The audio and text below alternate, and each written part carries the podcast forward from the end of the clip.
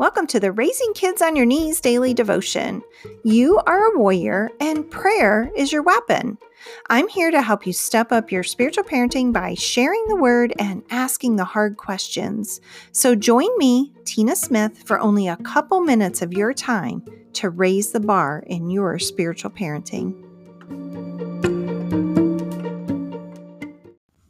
Today is Tuesday, May 14th, 2019. We are praying and talking about fraud spotting all week this week. Today's verse comes out of Mark 10, it's verse 22, and it says, At this the man's face fell, and he went away sad, for he had many possessions.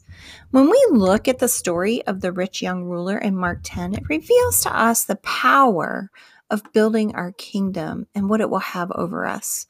The man in this story thought he was okay because he jumped through all the right spiritual hoops. However, we find that in the end, he wasn't able to give up the kingdom he had built for himself and follow Jesus, and he walked away sad. Those who are false teachers are busy building their own kingdom. Rather than Christ being lifted up, they will lift up themselves and their ministry. Unfortunately, in the end, not only will they walk away sad, but their followers will as well. Here's something for you to ponder today. Are you busy building God's kingdom? Or are you busy building your own kingdom?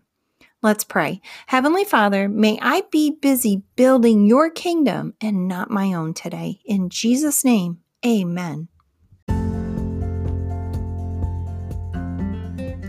This has been the Raising Kids on Your Knees daily devotion. You can find this devotion as well as other parenting tools at raisingkidsonyourknees.org. While you're there, subscribe to the Prayer Tribe and become a part of a growing global community of parents who are praying and parenting life into the lives of their children.